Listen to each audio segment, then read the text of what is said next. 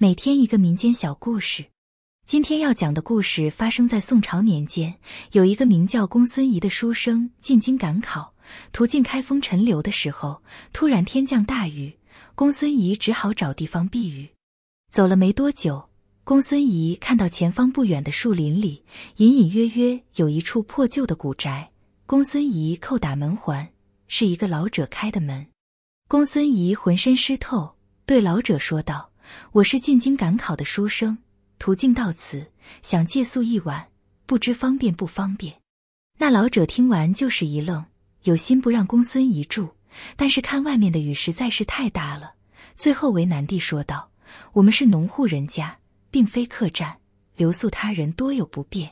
但是现在外面雨实在是太大了，如果我将你赶走，显得我绝情。”倘若你不嫌弃的话，我这有间堆杂物的偏房，你可以暂且避避雨。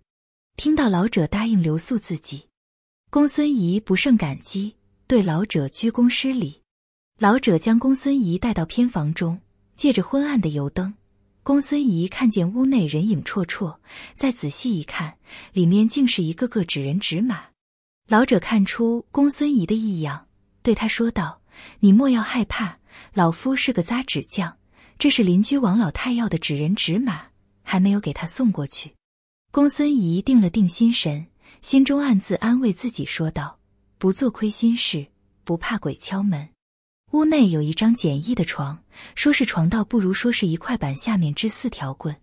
公孙仪看着那床板十分怪异，只见那床板是用黑漆涂的，说不出来的诡异。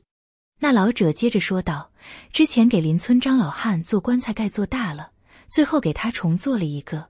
这个做大了的棺材盖，我就临时当床板了。”公孙仪认真地点了点头。说实话，公孙仪并非是胆大之人，有心想离开这里，但是外面瓢泼大雨，不知何时能够找到客栈。公孙仪干脆心一横住了下来。最后，老者郑重嘱咐公孙仪说道。晚上不要出来瞎跑。公孙仪知道，像棺材铺、扎纸铺，经常和死人打交道，阴气重，脱掉淋湿的衣服，躺在棺材板上就蒙头睡了。起初，公孙仪也是睡不着，辗转反侧，最后因为赶路实在是太困了，不知何时竟睡着了。那蒙在头上的被子也不知何时被掀开。正在公孙仪睡得迷迷糊糊间。突然感觉有人在朝自己脸上吹气，那种感觉就像是有人吃饭嫌热在吹凉一般，一下接着一下，而且十分温柔。公孙仪睁开眼睛，不觉大吃一惊，一个披头散发女鬼正躺在自己枕边，一下接着一下朝自己吹气。公孙仪知道自己一定是在做梦，紧闭双眼，然后再次睁开。没想到那女鬼还在自己面前，公孙仪心想，她对自己吹气，干脆自己也对着她吹气，说不定自己的口臭能熏跑女鬼。没想到公孙仪刚一招那女鬼吹气，那女鬼竟开始吻自己。公孙仪此时慌了神，他脑中急速回想之前老人说过的遇到邪祟的破解方法，其中树咬破手指最为灵验。但是此时，公孙仪除了眼珠和眼皮能动，其他的都动弹不得。最后，公孙仪用上吃奶的力气，将手指放到嘴里，用力一咬，公孙仪只感觉钻心的疼痛，不觉惨叫一声。那女鬼看到公孙仪手指流血，竟将他手指放到嘴里吮吸起来。此时，公孙仪早已吓得魂飞魄散。这女鬼现在是喝自己的血，恐怕等会就是吸自己的魂魄。公孙仪只感觉两腿一软，一股凉意从下半身传来。公孙仪尿了一床，那女鬼似乎也察觉到了异样，惨叫声比公孙仪还大。有水，有水！吓得女鬼夺门而出。见女鬼离去，公孙仪稍稍放心了些，没想到自己的童子尿救了自己一命。正在这时，老者提着油灯来到偏房，见公孙仪铺盖上湿了一片，说道：“你尿床了。”此时，公孙仪也吓得不轻，被老者这么一问，反倒是来了脾气：“我尿床怎么了？我尿床怎么了？你小的时候难道不尿床吗？我刚才差点被女鬼给吓死，尿湿的被褥，我赔你钱便是。正在这时，那女鬼飘到老者背后，双手掐住老者的脖子。公孙仪吓得急忙喊道：“老头，那女鬼在你背后，你小心一点。”老者回头一看，低声说道：“贞子，别闹了，你都吓着人家了，快回去睡觉吧。”公孙仪这才明白，原来那女子不是女鬼，于是拉着老者说道：“老头，这到底是怎么回事？我在你这借宿一宿，不是体验鬼屋大冒险？刚才那女子是你家的 NPC？” 老头抹了抹眼泪，将公孙仪请到堂屋，沏了一杯茶，这才讲述了另外一个故事。原来，刚才那女子并非是什么女鬼。也不是公孙仪嘴里说的傻鬼屋 NPC，而是老者的女儿，名叫阿珍。三年前的一天晚上，一个名叫陈氏的书生借宿阿珍家。那陈氏相貌俊朗，巧舌如簧，最后悄悄溜到阿珍的房间，做了那不该做之事。陈氏言之凿凿说，等考取功名之后回来迎娶阿珍。阿珍还给了他不少盘缠，但是后来一年多就没了音信。阿珍几经打听，找到那陈氏。陈氏已经成为当地一个大员外家的上门女婿。见到阿珍，只说自己不认识。阿珍还想解释，被陈氏一把推进旁边河里。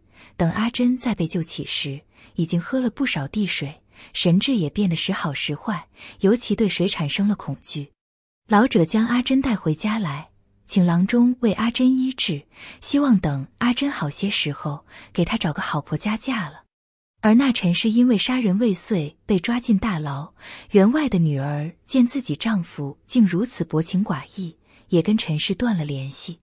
听到这，公孙仪这才知道，原来自己的遇鬼经历背后竟是这么一段凄惨的故事。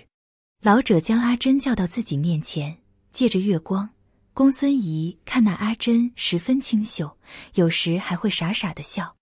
公孙仪也是一个心善之人，自己祖父是一个寻仙问道之人，平日也会帮人瞧病医治。公孙仪就留给老者一个地址，加上一封书信，嘱咐老者可以带阿珍去找自己的祖父医治，自己还要进京赶考。最后，公孙仪高中状元，策马扬鞭回家，早早有人在门口等候。一个妙龄女子见到公孙仪，飘然下拜。公孙仪仔细一看，竟是阿珍，心中不住地感慨。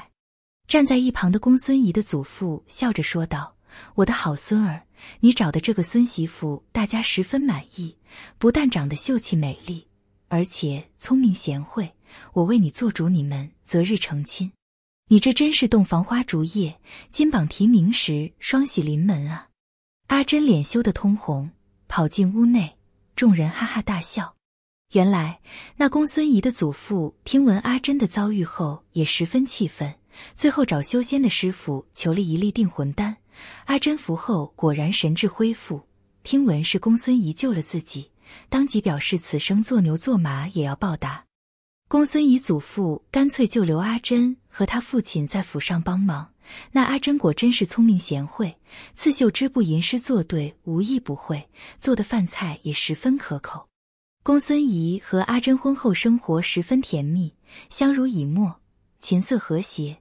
次年生下一对大胖小子。公孙仪和阿珍的故事也被传为一段佳话。后记：自古我们听过太多忘恩负义、薄情郎的故事，踏踏实实则一人与之终老，不也是挺好的吗？这个故事还给我们另外一个启示：不要轻易的托付终身。倘若阿珍没有错付尘世，恐怕也就不会有那么一段人不人鬼不鬼的悲惨遭遇了。声明：本故事为原创民间故事，纯属文学创作，故事情节均为虚构，旨在丰富读者业余生活，寓教于乐，请勿与封建迷信对号入座。